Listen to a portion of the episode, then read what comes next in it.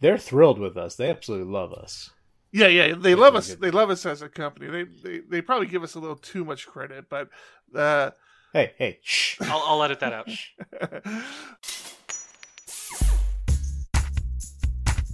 Welcome to PHP Ugly, episode 94. I'm John Congdon. I'm Tom Rideout. With me always, hey, chill. With me as always is Eric Van Johnson. Hello. Hi, Eric. Hi. And Tom Rideout. Hi. Hey guys, how are you doing? See, a nice simple, short intro. Doing well. Get the show started. Doing well. So, so you ready for my my interesting information of the day? You're Absolutely. just opening with a so. Yeah. Yeah. I got lots of scotch, so it could be a so so so day. So much So scotch. I just so there's other podcasts that I respect that have been around for a long time, and I was listening to a couple trying to figure out some sort of intro other than what we've been doing because nobody really wanted to take on the intro today, and one of the ones that's been around for a long time, Dev the Development Hell podcast, they started in 2011. Guess how many episodes they've done? 94. No, I'm gonna go with 316. Well, you're wrong because Tom's already got it. 94, just like we have. See, What? we're in league with the big boys. There's no way Dev Hell's only done 94 episodes. Their 94th episode was November 19th, 2017. What?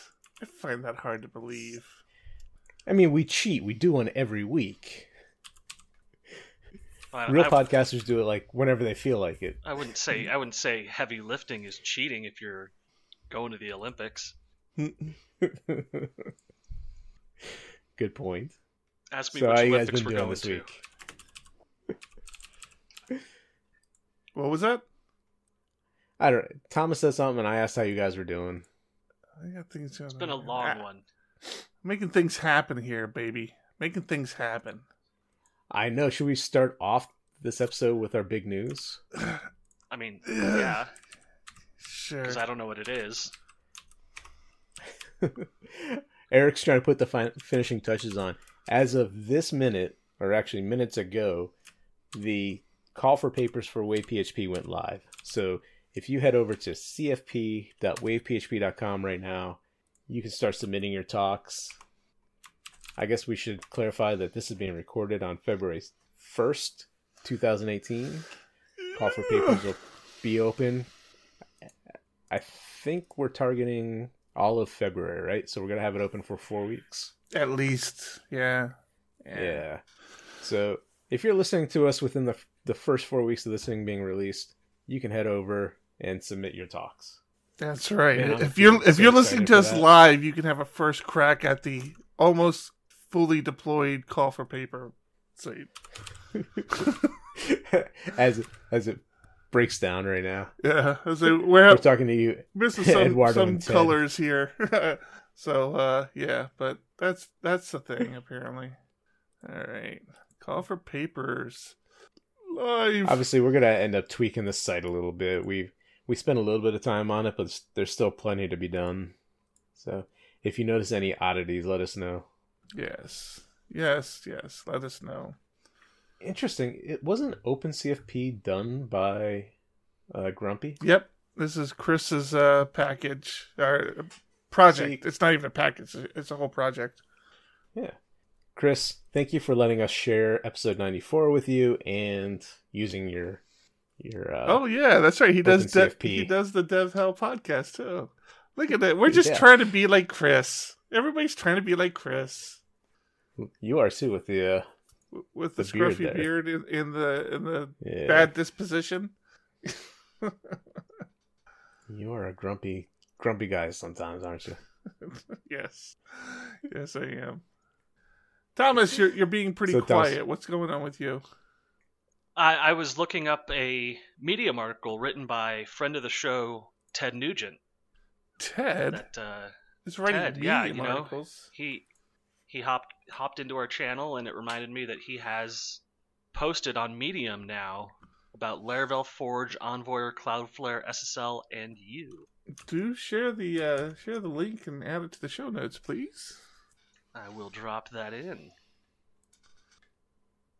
He's he's on our Oops. channel here claiming that he's not an activist, but uh, I do see a lot of activity here in this Medium post. So, I, And man, that's, he is uh, that's one how I cute like guy. to clarify activist. That that is that is one cute guy right there. I believe that's a baby. You think that's a baby? I, I think he's think just a that young is- looking uh, dude. I don't know. These tech guys get younger and younger every year. I year. tell you, I know every year they're younger and younger. Jeez, oh flip. Nice article. Probably still got trying to probably get got eight years of Node under his belt too. I'm still trying to figure out where Medium fits in. Like, why has it become so popular? It doesn't. It's it is it, it is the long form of Twitter. It is an absolute. That, that's exactly. exact. I am that's so tired It's of it. not a cesspool. It's exactly that though. It, it's it when especially when Twitter was 140 characters. It's where people went. At first, it's where people went to put in a little extra verbiage, and then it's kind of turned into, a, you know, well, it was always a blogging platform, but it's kind of became the de facto blogging platform for a lot of people. It's the same as you know every blogging platform. It's like everybody wants to do it themselves, and people get tired of managing the servers, and so they start using a service. And right now, Medium's that service. It's I don't know. I don't, I don't Well, know I- why why you would hate it so much. It's just a just a platform. I mean, I'll I'll tell you why. I subscribed to Hacker Noon on my RSS reader, and I was expecting a lot of in-depth articles about technical things coming up and breakdowns of languages and technologies, and it just is not that. It is well, it's it is like an Twi- RSS feed. It's like Twitter, though. No, it's like Twitter. You've got to follow the right people. I mean, if you just blindly follow anyone, you're gonna you're gonna get a lot of crap. But if you curate your list and watch who you follow, then yeah, you'll be. Well, fine. that's the thing is I was under the impression that that Hacker Noon was somewhat curated, which it is Ah. not. It is just No, an no. open dump of crypto recommendations, and it, it's the content is so genuinely bad as just a as just a fire hose at your face. Speaking of crypto recommendations from last episode, did you t- check out Doug Polk Crypto, I did. his YouTube channel? Yeah, What'd I did. think? I I only caught one of his episodes so far, and, and my walk away from it was very, very bad. Um, Really? yeah. Not from not from him. He's a smart guy, but the story he was covering was basically how to tell what the deal is with all these Ponzi schemes that are out there and how they're operating.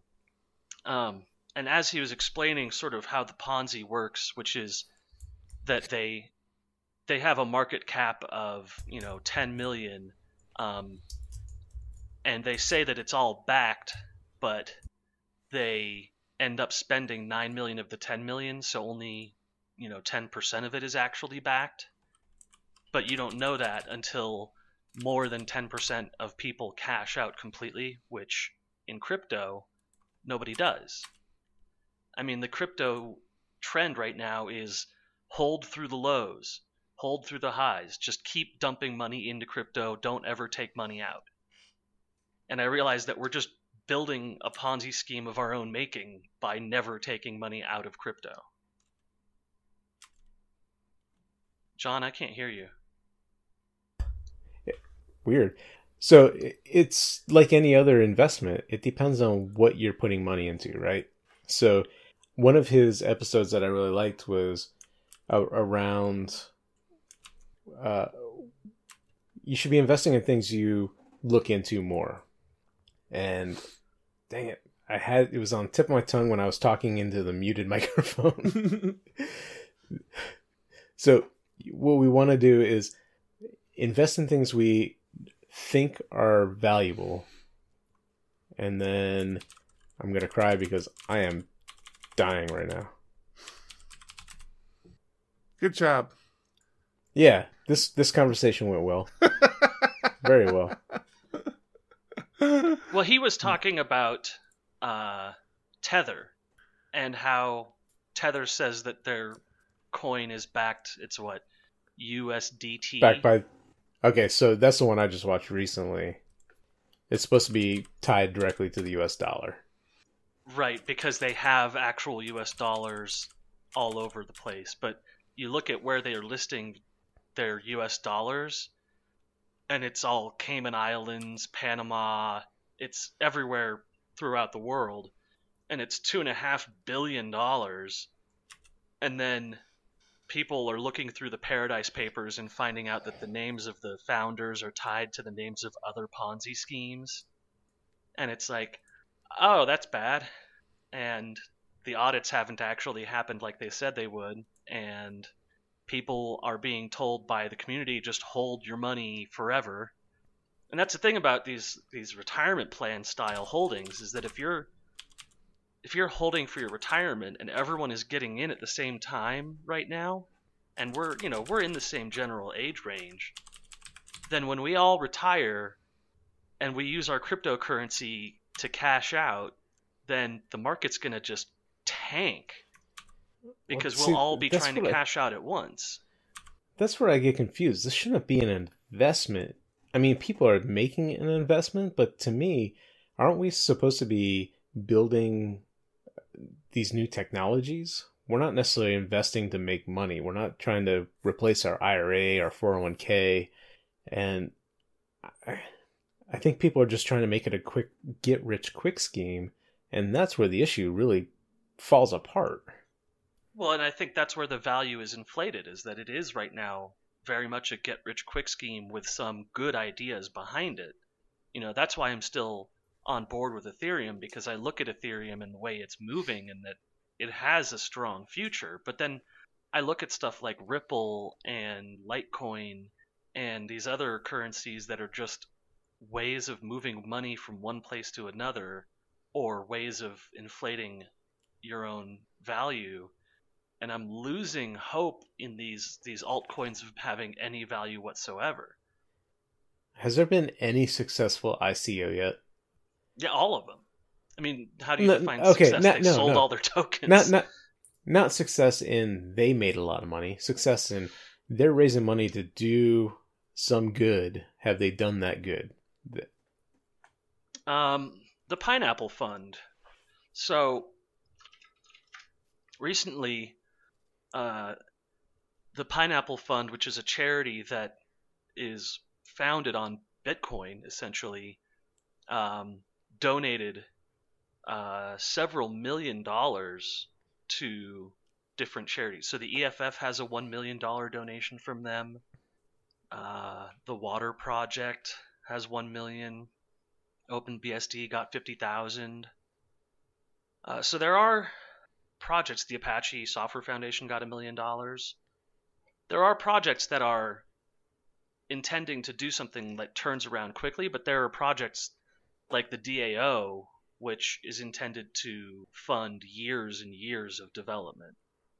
but going back to the pineapple project am i putting am i buying into their ico hoping to make money off of that or am i doing a charitable you're just giving them at money. that point Yeah, you're just giving Right. charitable contribution. so so it's that's different you know people are buying into icos thinking i'm going to turn my five cents into 50 cents quickly Well, I mean, I think Ethereum would be the most successful ICO because Ethereum funded itself off of the DAO contract, which was an ICO. Um, granted, it got hacked and all the money got stolen. They had to hard fork to reset it, but they they did it.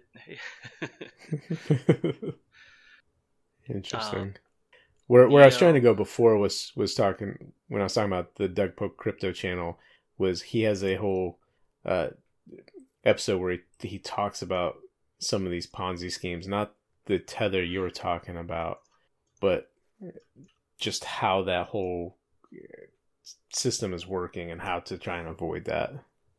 S- speaking specifically to things like BitConnect and a couple of the others. I think the the the first thing you can do is invest in a, a contract, not in a promise. Yeah. All right, we need to move off of cryptocurrency. I was just curious. What do you got? You have uh, one item in Trello. Me? So I have a question for you guys. When you're when you're working with an open source project, and I happen to have picked one I wanted to, to incorporate into a project recently, and within a couple hours of working on it, there was a flaw in how I needed it. So Thomas, is you as an open source maintainer, this is probably more for you. I open a pull request and I see that there are other pull requests that look like they're going to be merged at some point, but I don't know what the maintainer's idea of, of release are. I I would think that they would say, "Oh, look, this does what it's supposed to do. There's tests, everything's good. Let's just merge it." But maybe some are more on a regimented. We're going to release every X weeks or X months. So, what would you do as a user of that library?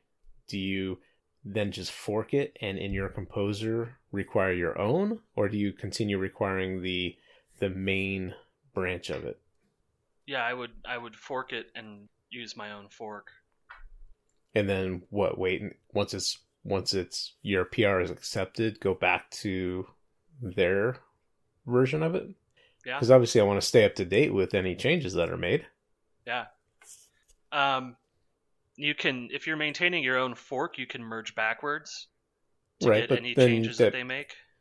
But then you have to stay up to date with all of that. Yeah, yeah, it, it, it's an issue that I've run into several times with libraries that I needed a quick fix on, and it had a one or two or three month turnaround on pull requests. And that's I, not much you can do except just so, make noise every couple days.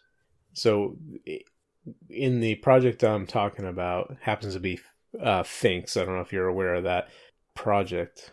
Um, it's in their their MySQL adapter. So I had somebody on the team say, "Well, we could write our own class that extends the MySQL adapter and updates just the part we needed," which is true, but we still have the same issue. Now we're using the primary fork, so we get any benefit that they contribute to that except for that class, right? If I override that class and that method, if there's any other changes in there, I won't get that benefit until I realize, oh, they've accepted my PR and then go and revert basically the code in my code base. Yeah. And if you were going to go as solid as possible, then I would say everything you do, every library you implement should be abstracted away in your code. So you should you should always be implementing whatever you're importing, so you can override methods.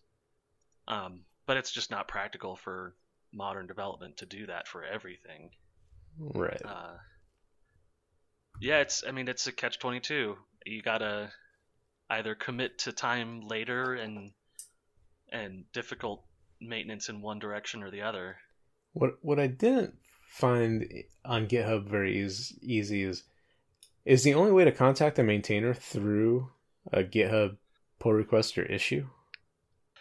Everyone I see on GitHub now has a link to their um, crypto, uh, their Keybase chat. Have you seen that lately? I've not seen that on on GitHub. I mean, I, I use Keybase in Keybase Chat. Not that I do a lot of talking with that, but with uh, the Buzzcoin stuff, I had some people I wanted to contact and get their opinions on things, and I found every single time that Keybase Chat was the way to do it. Hmm. The, so they, is it part of their re- README? That is that where it's standard? I or standardized? No, it's on the profile page on a, on the user profile page on GitHub. Oh. I don't, I don't know how it ties in. I think it's just that Keybase asks you to integrate with everything it can think of when you install it. You know what? As I'm sitting here talking to you, I'm realizing I think I used a fork of the main project. So now I feel like an idiot. I wonder if I probably need to update that. this person has a bunch of fork or a bunch of pull requests into theirs. I, I wonder why they became more popular than the main one. I've seen that happen with a lot of stuff. I've a lot of crypto stuff. Somebody just sort of says I'm bored with this and walks away, and there's a hundred people using it, and they start clamoring for help. But but Phinx is maintained by Cake PHP. It's one of their projects. I think I'm I think I am requiring from one of the 700 forks. now I feel like an idiot, and I admitted to it on live podcasting. We'll fix it in, in uh, post, right? Well, I, I'm looking at Packagist, and are you using the Rob Morgan fork? I am. It shows up ahead. It shows up with four and a half million downloads, and Cake PHP slash migrations shows up with 1.2 million. That's crazy. I wonder what made them what no, set yeah. hit Rob Morgan Rob's is the apart. correct one. The cake one requires the Rob Morgan branch. Oh really? That's funny. Interesting. Yeah, look- anyway, Looks looks like that's the original. Eric, you're being very quiet. What have what, what have you had going on? You're muted. Yep, still muted. This is the this is the we're on mute episode. Well, How about had how about my- now? I Can you had hear me now? There you No, go. There we that's go. better. That's better.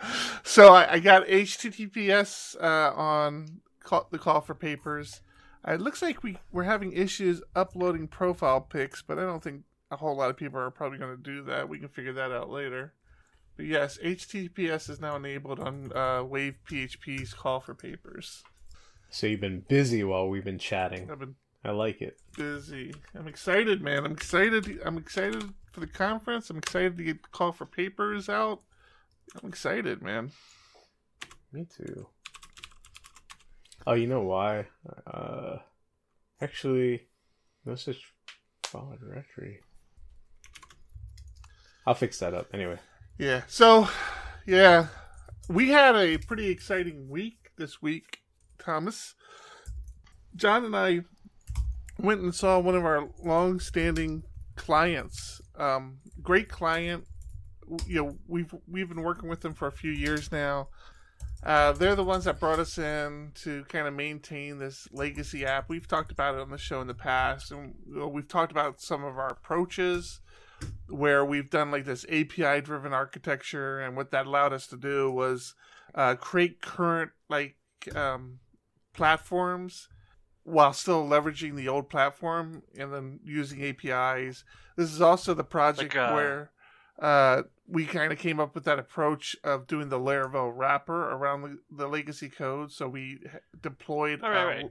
a Laravel app in the legacy code, and we've we've been kind of working in this mucky environment for a while, and the just kind of the process of getting them off the legacy code has been such a slow process. I mean, we've been doing it here and there, and we've, we we'll get little little victories, little chunks, and the customer was was ha- was okay with it, but you can tell that They're thrilled with us. They absolutely love us. yeah, yeah, they That's love us. good. They love us as a company. They, they they probably give us a little too much credit, but uh, Hey, hey, shh. I'll, I'll edit that out. but uh, you know, I just progress was slow, and and we were getting frustrated. So we kind of huddled up as a team. The Diego, Diego Dev guys did, and uh, kind of talked about it. Said, okay, what what are our blockers here? What's really what's the real reason why we can't progress this client quicker? And you know, when we started to really dissect the the challenges we've been facing over the last year with with the hybrid approach of the Laravel wrapper around the older code, we you know we came to the realization that you know this this this code base, this architecture had just pitfalls all through it, and it wasn't just the code; it was the data structure, it was how they defined their schemas, it was the relationships they defined between the data.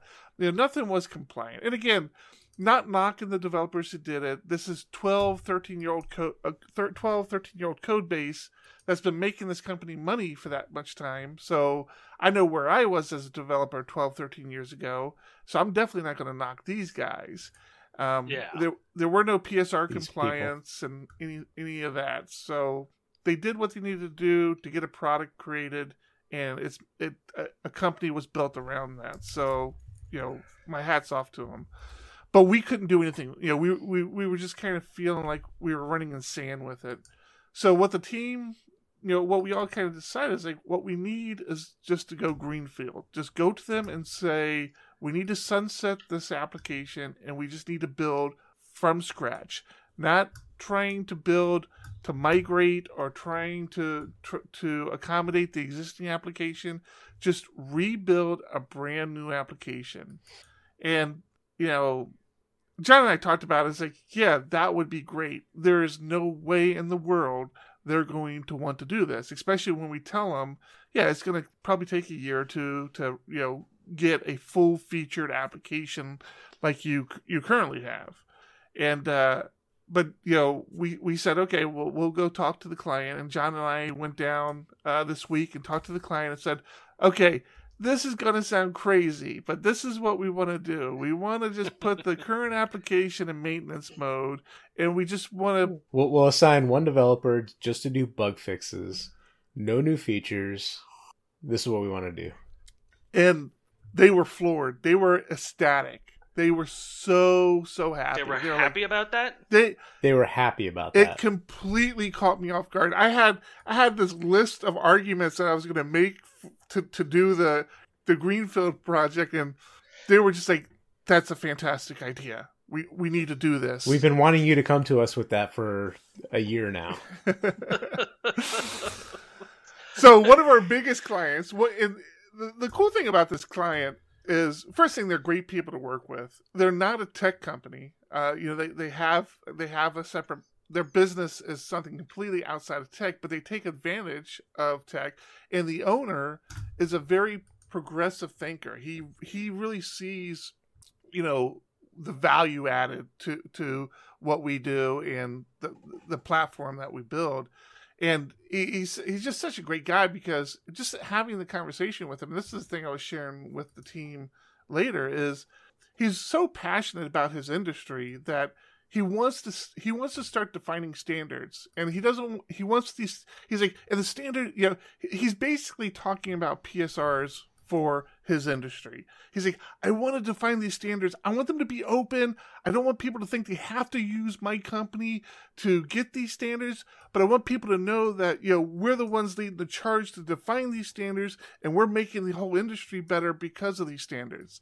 It's like you know that's he's just he's just a very passionate guy and he just he enjoys the industry he's in the field he's in and he really wants to make that industry better and again standards compliant it's like I, you know, I, I want to tell him, yeah, you know, we just went through this in our world, in, in the PHP world, we, we were going through this right now, and yeah, it's working. But he's a great guy, and he's, they're a great, they're a great uh, client, and I'm happy to know we'll be doing business with them for for the foreseeable future.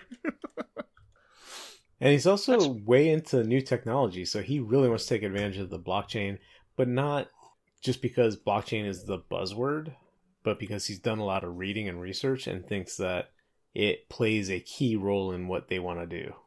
Yeah, I, That's, and I, that's I, good news. I honestly think he he has probably some of the best use cases for blockchain. Um, and again, he's not using it for the e-commerce portion for the, the transaction of bitcoins. No, he's he's really thinking of of other other uses for it, and I think he I think he has some really good use cases for it.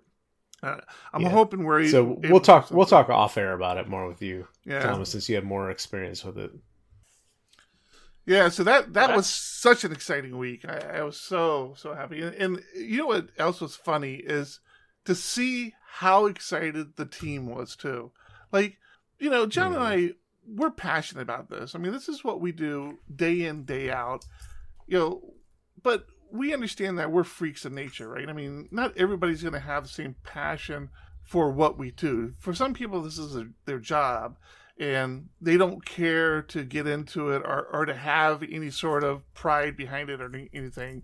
And obviously, those aren't the type of people that John and I look for when we're when we're bringing people into our little fold. And to, just to see everybody's reaction to the news, just kind of solidifies like you know we have the right people uh, working on this project because everybody was just so ecstatic and and you know just it just it was just a good feeling in the office this week. It's just everybody's you know just got this renewed energy of yes, we get to work on something new because these guys have been trudging through this legacy code for years, and finally, you know, we have other right. projects, we have other clients. And there's one team specifically that everybody's kind of envious of because they work on a Greenfield app and they got to build the app from start to finish it's kind of funny because they actually ran into a little issue where the client just in the 11th hour decided to do a complete change but um or 23rd hour i guess but but it was still a greenfield application and uh these guys who have been just going through the muck and the mud and and working in this legacy code for years finally have an opportunity to you know do some new stuff. And everybody's so excited so happy. It's fun.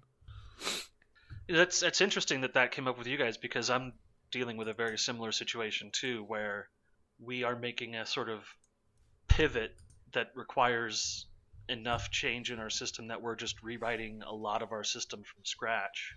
And uh, so I've started work. My boss is on vacation. He is always on vacation. What is this guy's story? He's a globetrotter now. It's his thing. he, yeah he uh, so he left me with the instructions of just get it up and running, and so now I'm sitting with an empty Laravel project, thinking, how radical can I get this before he comes back? um, so my you know step one is getting some of the fundamentals in there, but step two is rewriting the entire database into Mongo. Ooh. And just seeing what he thinks. This is your idea um, or his idea? That's my idea. Oh, interesting. So I'm, I'm devoting a bit of my personal time to that side of the project because.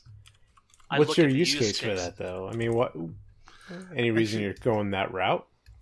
I was looking at it for analytics. I wanted uh, fast storage of user data for analytics purposes. Well, and also and, depending on what piece he's using it for, I mean, he could be dealing with a lot of unstructured data to begin with. It's kind of the opposite. It's the fact that our data is structured in the document format. Right. We publish okay. a document. Yeah, it's it's it's unstructured structured. It's so it's mm-hmm. the documents that are built out of structured or out of unstructured data. So we have uh, I'll say actors and actresses and movies that actors and actresses star in and genres of movies that actors and actresses star in and probably and, tags and the way all associated of those, that. yeah mm-hmm. so the way all of those things associate when you render a page i was reading through the mongodb documentation and guides and i went oh my god this is this is intended for our data structure. This is intended for exactly what we're doing. I can't believe that we've never looked at this before because we generate a document that is published and it's the, the document stays the same basically after publishment after publication forever and ever. Mm-hmm. but some of the data that builds the document does change and that's what mongodb does that's what mm-hmm. the nosql databases do is they build and publish documents and republish documents if they need to be changed. And it's just, I was really thrilled to read into that and being given, you know, a three week period of time where I'm in charge of my own sort of function has been uh, very nice. Mm-hmm.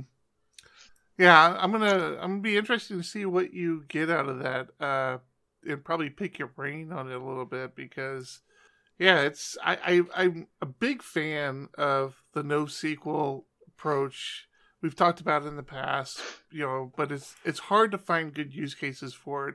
Um, yeah, I, am gonna i am looking forward to picking your brain on this a little bit and, and seeing what you come up with.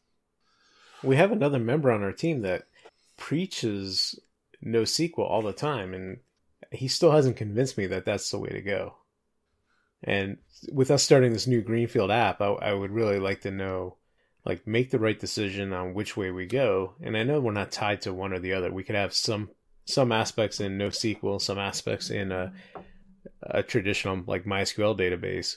But what's the use case? Why would Well- I go one way versus the other? Well, that's the nice thing about uh, the Greenfield app. I've already I've already scoped out that the database is going to be MySQL 5.7, and that actually gives us that JSON uh, data type, which is basically what uh, uh, a NoSQL database is. It's just a da- JSON document, and uh, you know, a perfect use case is um, we're building one of the applications we're building currently is called you know is is a, like the smart form.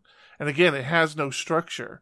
How many how many um how many questions the form has how many properties per question how many how many sub questions that might be related to a questions. There's no there's no real structure to what the form looks like.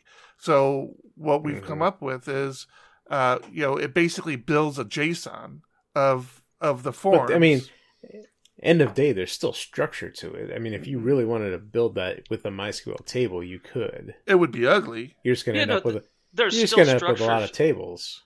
right There's still structure to it, but one of them looks like a programmatic structure, while the other looks like a relationship model, Mhm. a relationship, you know, Excel spreadsheet. Uh, and that's Mhm. the thing that interested me is that if I'm logging, you know, just wrote data, uh, verbatim clicks on a website, that to me is relational data, where it's uh, user ID, video ID, click time, and date, where it's just that's the relationship and it's static and stays like that forever. But if you're building an end result page out of a collection of other information, and that page is a sort of static endpoint on your site, then unstructured programmatic ways of doing it make a lot more sense. yeah But you're so you're talking about building the the MongoDB out of a traditional relational database. I'm talking about converting it. So essentially, when I render a page, take all the data that I've used to render that page, save it as an object, and then save that object into Mongo. And But s- so does that become your parts. does that become your write source as well? Like, what if I want to update it? Are you updating it in Mongo? Or are you updating it in MySQL and then letting that update your MongoDB? I would probably write it to MySQL and then update it to push it to Mongo, but I'm not sure. I don't uh, have the experience yet to to figure See, that that's- part out. That's fascinating to me. So you're you're talking about living in a hybrid world, which isn't bad. I'm just curious. Again, going back to use cases. Yeah. If Yeah, I'm I- writing from scratch, am I going to write directly to Mongo, or am I going to do what you're talking Well, about? we- Have We cache our pages to Redis, so we're already living in somewhat of a hybrid world. which I I mean, I think most people today should be using some sort of cache, Right. whether it's Yeah. I don't, but I, I don't think it's a lot more quote unquote hybrid than most of the other functionality. I think it just has one. It has a different moving part. Yeah, I, th- I think John's point is, you know, functionally as a coder, you know, if if I need to update data, if I need to get data, trying to get your head around the the no structure of uh, a NoSQL database is it's challenging. I mean, I enjoy it. I I've worked in it before. I still try to find good use cases, but unlike the the the, the individual who works with us, he he's completely converted. He's like if you tell him you're building an application, he, he just says, okay, it's a NoSQL database, unless you can convince me there's a reason, there's a real reason we need a rela- relational database. See, otherwise, we'll just keep it as a NoSQL database. And it, it, it's interesting to talk to him because he's got valid arguments. And, you know, our arguments are usually the same. Well, it's a relational database unless there's a compelling reason you can give me for it not to be a relational database and this kind of goes, you know, that's kind of the back and forth that happens right now. Um, you Well, know- I think my recent experience with JavaScript has is one of the things that's made it flip in my head for me because I, I very much feel myself leaning towards NoSQL first because of how I've been dealing with JavaScript objects so much lately and how how much sense it makes when you're storing an object and fetching an object and editing an object. Right, but you're talking about a defined object. But having all the data, for example, back to your actor uh, reference, in a, in a NoSQL database, I mean, you basically store all the information related to the ac- actor in one document. You know, there's not there's not you can do relational you can you can do relations to other records, but typically everything about that actor is defined just in a document. And so it's it's a, it's a different It's- paradigm. Now my problem with NoSQL But it, so, good. my problem with NoSQL databases has all has has always been and it still is that I think it puts too much of the burden on the developer because now the developer is on the hook to for data integrity for data validation. Uh, the the typically the NoSQL solutions they don't care what you feed it, just feed it JSON and it'll store it. But you know, is a phone number a phone number? Well, now as the developer, I have to make sure not only is my code doing all the checks correctly, but everybody who submits to me, they're doing the checks correctly. And I think that's where I start to think, well, it it, it has a little bit of a disadvantage from that perspective because with the relational database currently, like MySQL, I can put those restrictions on on on the data structure itself. And if my developers miss something, the database will puke it out to them and say, "Nope, I can't accept this. You you gave me a string; it needs to be a number." And that's where I kind of st- start to say, "Okay, well, I end end of the day, data's data, right? I, whatever format the data's in, you can work with it. It's just a matter of what's what's keeps the data integrity and what's easier as a developer to work with. And relational databases still seem to win out in my mind with that because there there are several tiers to that validation, data structure, data integrity piece.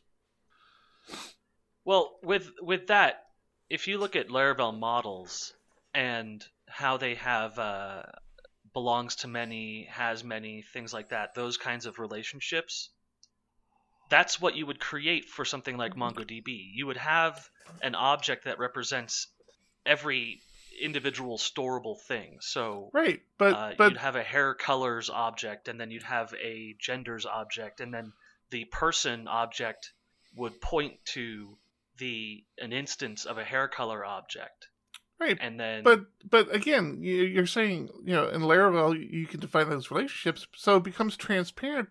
At the end of the day, the developer is still just getting back a a, a, collection to work with or, or an object to work with. The fact that it's a relational database is irrelevant to them. The, you know, it's it's irrelevant unless you look at performance where these relationships can be extremely slow performing.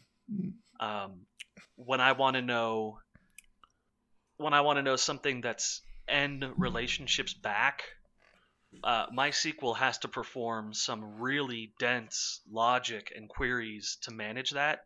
Whereas with documents, that logic, those queries are all written in the native language of your choice. So in PHP, I would say, here's how these objects relate to each other. And then I would just freeze that in time. And whenever I pulled those objects back again, that relationship is instantly restored. So at the time that the object is created, all of its relationships are established, all of its properties are established, and then frozen in the database. So you're, you're moving the table structure out of MySQL and into your code base. And it does put a lot more work onto the developer, but I don't have a DBA. So that work is already on me no matter what. Yeah. I- I- That's a valid point. I'll be I'll be interested to see where you are with this week after week. We'll we'll continue to touch base on this because uh, this is something we've we've been toying with for a couple years now in Diego Dev and, and talking about use cases and where it makes sense and where it doesn't make sense. And there are definitely areas where I think it does make sense. And I think we all use NoSQL solutions. I know John's using it for one of his clients. Uh, you know, it's it happens to be Firebase, but it's still a NoSQL solution. So, I mean, we do acknowledge that that there are the use cases. I'm just not. I'm not on board like with our developer who believes everything can be a NoSQL or everything should be a NoSQL un- unless unless there's a justification for it not to be. I'm still. I acknowledge I'm an older developer. I've been, you know, I've been, do- I've been doing relational databases for a very long time. So I, I acknowledge the fact that maybe it's old dog new trick with me, but I really struggle to to get to the point where I would go to a NoSQL solution before I went to a SQL solution or a relational database. Exactly. I, I think the way I see it is that if I had a blog post object that I had put together and I wanted to save it, if I save it as NoSQL, I just lock the object in time until I pull it out again and I get the literal instantiated object back. Versus if I'm using MySQL, I'm taking I have to break the data up into what MySQL finds acceptable and write it in a way that MySQL finds acceptable. And then when I'm reinstantiating or when I'm rehydrating, then I have to pick out all the pieces from all the different places again and reinstant and you know rehydrate from a million different places. Oh. So you're you're rebuilding an object that you could have just frozen in time. Yeah, yeah. I mean, it's it's a document. Yeah. okay. Yeah, I'm I, So- I'll I'll let you guys know where I end up with it because uh, I'm I'm really intrigued uh, by what I've been reading. Yeah. All right, I'm gonna I'm gonna get a move on. We, we have been talking about that one for a while, and we're almost an hour into the show already. Um, one thing we talk about a lot here is user groups and the importance of user groups and meetups and going out there and talking. You know, being part of your local community. Uh, John and I are obviously big uh, with user groups here in San Diego. Thomas, you know, you moved to uh, wherever it was you moved, Salt Lake City or what is it, where are you at? Salt Lake? Colorado, Yeah. No, it's Colorado, but is it, are, are you in Salt Lake? Colorado Springs. Colorado Springs, yeah, yeah. Salt Lake is in Utah. Oh yeah. It's all the same. I don't know, dude. Any- it anything- snows. It's, Anything east of San Diego is east of San Diego. yeah, just east. I moved east. Colorado. Anyways, uh, Colorado Springs. Uh, yeah, Thomas got involved and and is helping with uh, getting the the user groups out there running. So obviously, we're passionate about this, and of course, we we mainly focus on PHP, and we did the Laravel meetup for a while out here in San Diego. But you know, our industry and our developers, our scope is more than just PHP and uh, the local Vue J, uh, Vue JavaScript uh, meetup group. There, there was one here in San Diego. Uh, I got to meet the guys running it a couple times. Great bunch of guys. Uh, they're really passionate about Vue.js and and JavaScript development just in general. And uh, they put together this this uh, meetup. I had gone to a couple of them. And then one of our developers uh, started going to the meetups, and he he really enjoyed it. I mean, he, he got a lot out of it. They they used to do um, uh, like tutorials, so they'd they'd actually build applications for each meetup, and it was fun. But unfortunately, as life you know happens, and everybody gets busy, and people move on to different jobs and different responsibilities, the guys running the Vue.js meetup was they were just like um yeah, we're not going to be able to do this anymore. And we, we got the notice. I, I got a notice in the email saying, hey, you know, your your Vue.js meetup is going to be disbanded unless somebody steps up as a, as an organizer. And sure enough, uh, you know, a couple guys with Diego Dev reach out and say, hey, uh, you know, we noticed that the organizers for Vue.js are stepping down. Um, you know, I think we're going to step up and and start running that meetup. And you know, John were like, John and I were like, yep, you've got our support 100%. So, so we, we had a couple of uh, guys step in and they're still, they're still kind of getting things organized. They're looking for a place to host it, but uh, we've got a couple of Diego Dev guys running a Vue.js meetup now. I'm real, I'm, I'm excited. I'm proud of that. Again, just kind of reflect back to the type of people, you know, we're working with and how passionate is, how passionate people are with what they're working with. I want to just kind of put a put the word out there. If you, if you're in San Diego, if you do Vue.js, and for whatever reason you're listening to this podcast, which I have, would have no idea why you would be listening to this podcast, have no fear. The meetup is still alive and uh, being uh, worked on. First one's coming up this month, right? In February. Did they find a spot though? I, I wasn't sure if they had found a spot or not.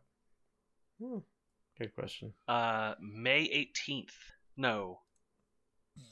They do not have an upcoming meetup Oh. yet. But I'm sure we'll let our listeners know when that does show up. Yeah. Well, while you two were talking back and forth, I got profile picture uploads working. You're an awesome person. So, so you go to cfp.wavephp.com. You can submit your profile, upload a profile picture, and your wonderful talks to come to San Diego and present. See? Yeah. We're working hard. Hey, look at that. I got a profile picture up. Oh wow, he was really he was serious.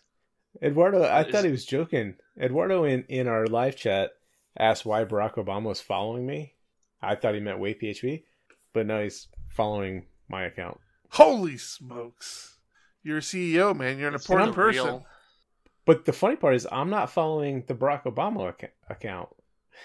You know, sometimes how auto follows people that follow them. Yeah. That is So- funny. I'm honored. You're you're an important Thank you. You're an important cat, man. Thank you, Mr. President. I appreciate it. I should follow you too. It's the obligatory follow back when the president follows you. yeah, you know. sort of, maybe. Maybe it's a good idea. I'm one of 625,000 people that Mr. Obama follows, so I better tweet important stuff. I have my doubts that that's the real Mr. Obama. It's the verified Barack Obama account.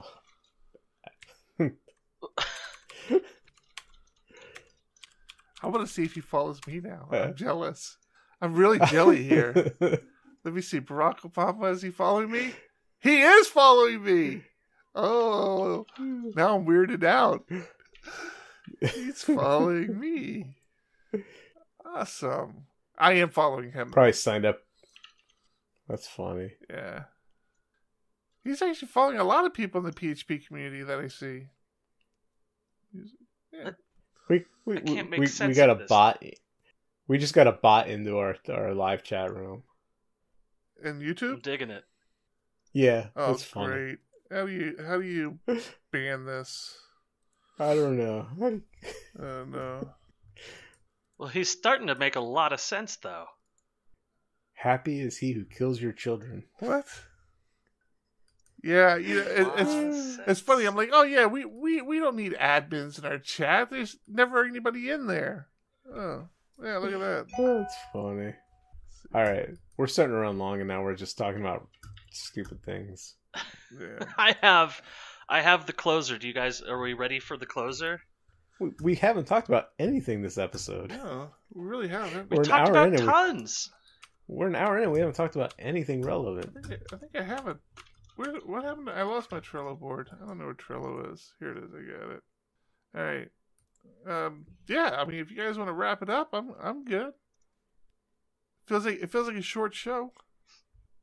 Well, this is a this is a complicated topic Okay. because we all have we all have something on this one. Um, this this this is a shining ray of light in my doom and gloom. Uh oh. Okay. Facebook. Some weird things are going on with Facebook this month. All right. I'm not sure if you followed. The the numbers came out today and 1 million North Americans have left Facebook. So their their interactions have gone up by 34%, but their user count has gone down by a million.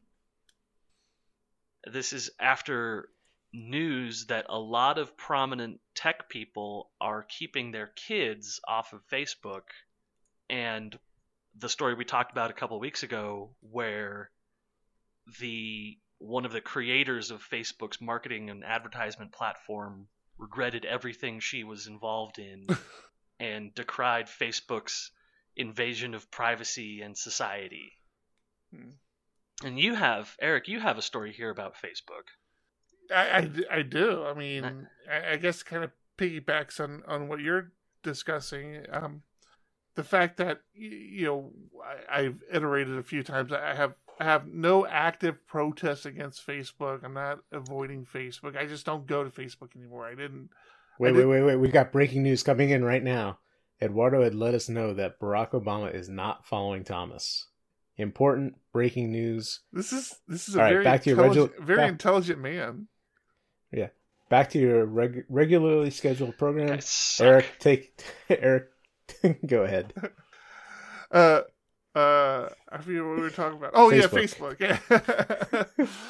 uh, yeah. So I, you know, I'm I'm obviously not. Um, yeah, I'm not making any stand against Facebook or anything. I just the the content on Facebook uh wasn't engaging to me anymore, and you know, I I just got tired of of it, and I got tired of going through and you know trying to filter out my friends who I didn't didn't want to listen to their political views anymore, or stories I didn't want to see anymore, or or invites, or the, I just got tired of it, and so I, I just stopped going to it. I, I pop on occasionally because it is a way for the family to stay connected, to see pictures. So I probably log in about once a week, and it turns out this is a problem for Facebook. And like you said, their their user their their new user uh, uh, pool is still growing, but it's not growing at the the cr- incredible rate that it was growing at. And so apparently, Mark Zuck, what's his name, Zuck, Zuckerberg, the the, Yep. the There you go. yeah he The Z. yeah he he's um basically said they're they're revisiting the whole Facebook algorithm. Uh, that they're they're trying to get people to come back. They want people to come back and to be engaged, and they want to be re- relevant. I think that's the problem. Is I think for a while, you know, it was this huge explosion of geeky, nerdy people on there embracing Facebook and leveraging Facebook. Then it it it kind of ex- expanded into like normal people and the just the mundane information that normal people talked about and all the geeky people the people who built facebook started leaving facebook and Same thing happened with Twitter, though. Yeah, Twitter was built by by geeks. I say that with a very loving um, attitude there. yeah absolutely Uh, but then it just became too much, and that I think that's why I don't tweet as much as I used to. yeah uh so this this article that uh i posted in trello will add show notes i was reading through it and it's funny because it's like a lot of the things they're talking about i started seeing which is basically I started seeing emails coming from Facebook saying, "Hey, you have new notifications, and you have a I forget what it was, like a tag or a poke or I'm like, I didn't realize people could still poke you on Facebook. What the hell is that?" And you know, just email uh, Facebook started engaging me, trying to get me to come come back on and and check, um, you know, just check out my timeline. Like a friend from junior high. Yeah, Well, I see. I have a I have a separate Facebook profile that I use for testing uh, an API integration a few years ago, and I still get an email once, probably a week, if not more, of "Hey, so and so just updated their profile." It's like, yeah, I'm not using this. I really don't care, right.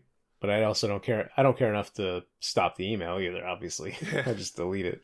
and and apparently that's part of the uh, part of this new initiative Facebook has, and the article actually outlines some of the kind of almost scammier ways that they're trying to get people just to log into their Facebook to check their Facebook, and I, it's uh, it's interesting because I'm I'm I'm curious.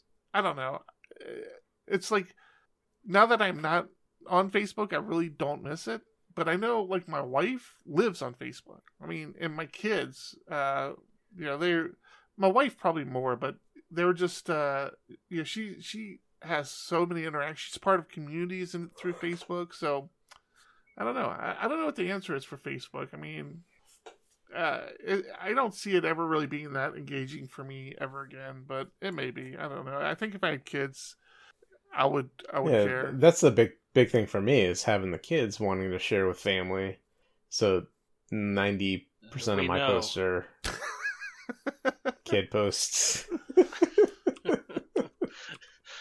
it's it's either a new adorable child picture or what beer you're drinking at noon 30 or my automatic Twitter to Facebook, which I tweet my tech which my you my need tech to stop stuff. doing My i've tech seen stuff, because your family can't can't comprehend why you're posting this on their timeline it's have you seen that Yeah. eric yeah. it's hilarious he'll post some technical question and then his mother-in-law will say, "I'm not even sure what that means." no, I haven't. I haven't seen that. No, no, no matter how many times I, no matter, no matter how many times I tell him, listen, when I tweet, I I talk geek to my friends on Twitter. Yes, that automatically goes to Facebook. They still have the, the need to comment on it. You don't have to. You can stop. It's okay. That's part of the social structure of Facebook, though, is the the billions of comments on stuff that are just iterations of "I read this." I don't. I don't understand. I, Yeah, but I mean, you know, a, a good use case for it is we have we have some friends who, I mean, although not very close friends, not people we talk to all the time. We we you know we run into them occasionally, and we do things, and you know, my kids have babysat for them, and they're good people, and you know, we like them and all, but we're not tight, and we don't really run in the same circles. And it turns out that they're expecting another another child, and my wife found out about that through you know through Facebook, and it's you know it, it allows her to stay current in that relationship without without having to engage. So I don't know. I don't know if that's good or bad, but there's there's a counterpoint to it though too, where like my my wife's aunt added me on Facebook today, and I was looking at it thinking, first, who is this person to me, and then second, what was the last thing I put on Facebook? Because I'm pretty sure about it was about how the fall of capitalism will be the end of the American bourgeoisie, and I'm not sure that I want extended family reading my my dark rantings on Facebook. well, don't post them there then. well, that's what it's for. Another interesting thing that Facebook is doing is that they've they've they've they've been criticized for a poor reaction to the Russian fake news spam during the presidential election, but they have just just announced that they are banning all advertisements for cryptocurrencies whatsoever. Anything promoting cryptocurrencies or ICOs or blockchain or Bitcoin, they are not allowing on their platform. What what is their justification for that? That's a good question. Uh, the quote the quote I have here is this policy is intentionally broad while we work to better detect deceptive and misleading advertising practices. And I think that's one of the things that people don't talk enough about with the cryptocurrency world is that it is inundated with scams. It really is a researcher's market right now. If you're not doing research, you're going to lose all your money pretty guaranteed. Um, especially if someone is targeting you in an advertisement, they're probably just trying to steal your money. But they haven't given a, a, a reason beyond that, beyond we're trying to avoid deceptive advertising practices. Are they trying to steal or are they trying to ask you nicely for you to give it to them and you're offering it? Steal, they have to reach into your pocket and take it out. No, that's it's not. It's very. you, you can steal nicely. I have an older card here with Facebook as well. This is this is I'm clearing all my Facebook garbage right now. Good, because we're running long, so you can make it quick. Facebook is getting in trouble because they have targeted advertisement. So you can say I want this to, I want this advertisement to target this demographic. Uh, and one of the things you can advertise on Facebook is job positions. And when you're advertising for a job position, according to most laws in America and in the UK, you have to be advertising openly to all uh, denominations or groups. You have to be saying this is for anyone who wants to apply. Hmm. But employers are electing to advertise exclusively to younger people. They're saying we want young people for this position, so we'll only target the young people demographic on Facebook. That's interesting because I know I know you can't ask questions like during an interview. You're not allowed to ask things like age, but where you or where religion, you... you can you can even target Christians on Facebook. Yeah, that's that's interesting because I mean, what stops me from putting my advertisement, my job ad, into a predominantly Christian newspaper, or into... anyone can read that newspaper. I can That's still true. get that newspaper. That's The true. question here is because Facebook is filtering which ads are shown to you specifically, you cannot get an ad for a position if they think you're not in their demographic. Interesting point. So there's a very big concern right now about advertising for available positions on social media because it does violate a number of very big laws. And these are companies like Verizon, Amazon, Goldman Sachs, things like that, companies that they don't get to skirt the law in these kinds of ways. They're not a bakery that has filed a lawsuit about the the sexuality of the baby being born or something. This is corporations who say we want young people working the registers, so we're targeting young people on Facebook, Eric, and that's t- take our blatantly illegal. Take our ad out of Teen Vogue, please. You know, you, you actually had me sitting there thinking for a minute. Wait, did we did we put an ad in Teen, Teen Vogue? That was don't years don't ago. scare me like that, man. The company has pivoted since then. I'm old. I don't know any teen magazines right now, so I just threw something out that made somewhat some sort of sense. So the the interesting twist on this is that in order to see the ad, you would have to provide information that was false on your Facebook profile, which companies such as Facebook are claiming is a violation of the 1986 Computer Fraud and Abuse Act. So you would have to incriminate yourself in order to see these positions made available to you. It's interesting stuff. Weird, weird stuff. Uh, and I'll, I, I think I'll leave just leave that hanging in the dead air. That ends this episode on doom and gloom as usual. yeah, All right, we're well over an hour into this. yeah. I think it's time to wrap it up. What do you guys think? I'd like to say we're a solid hour into it. All right. Well, once we cut it down, we might be like 10 minutes into it because we really didn't talk about anything this episode. We had a great conversation about MongoDB. That's true. All right. Let's wrap this up. This has been episode 94 of PHP Ugly. I'm John Congdon. I'm Eric Van Johnson.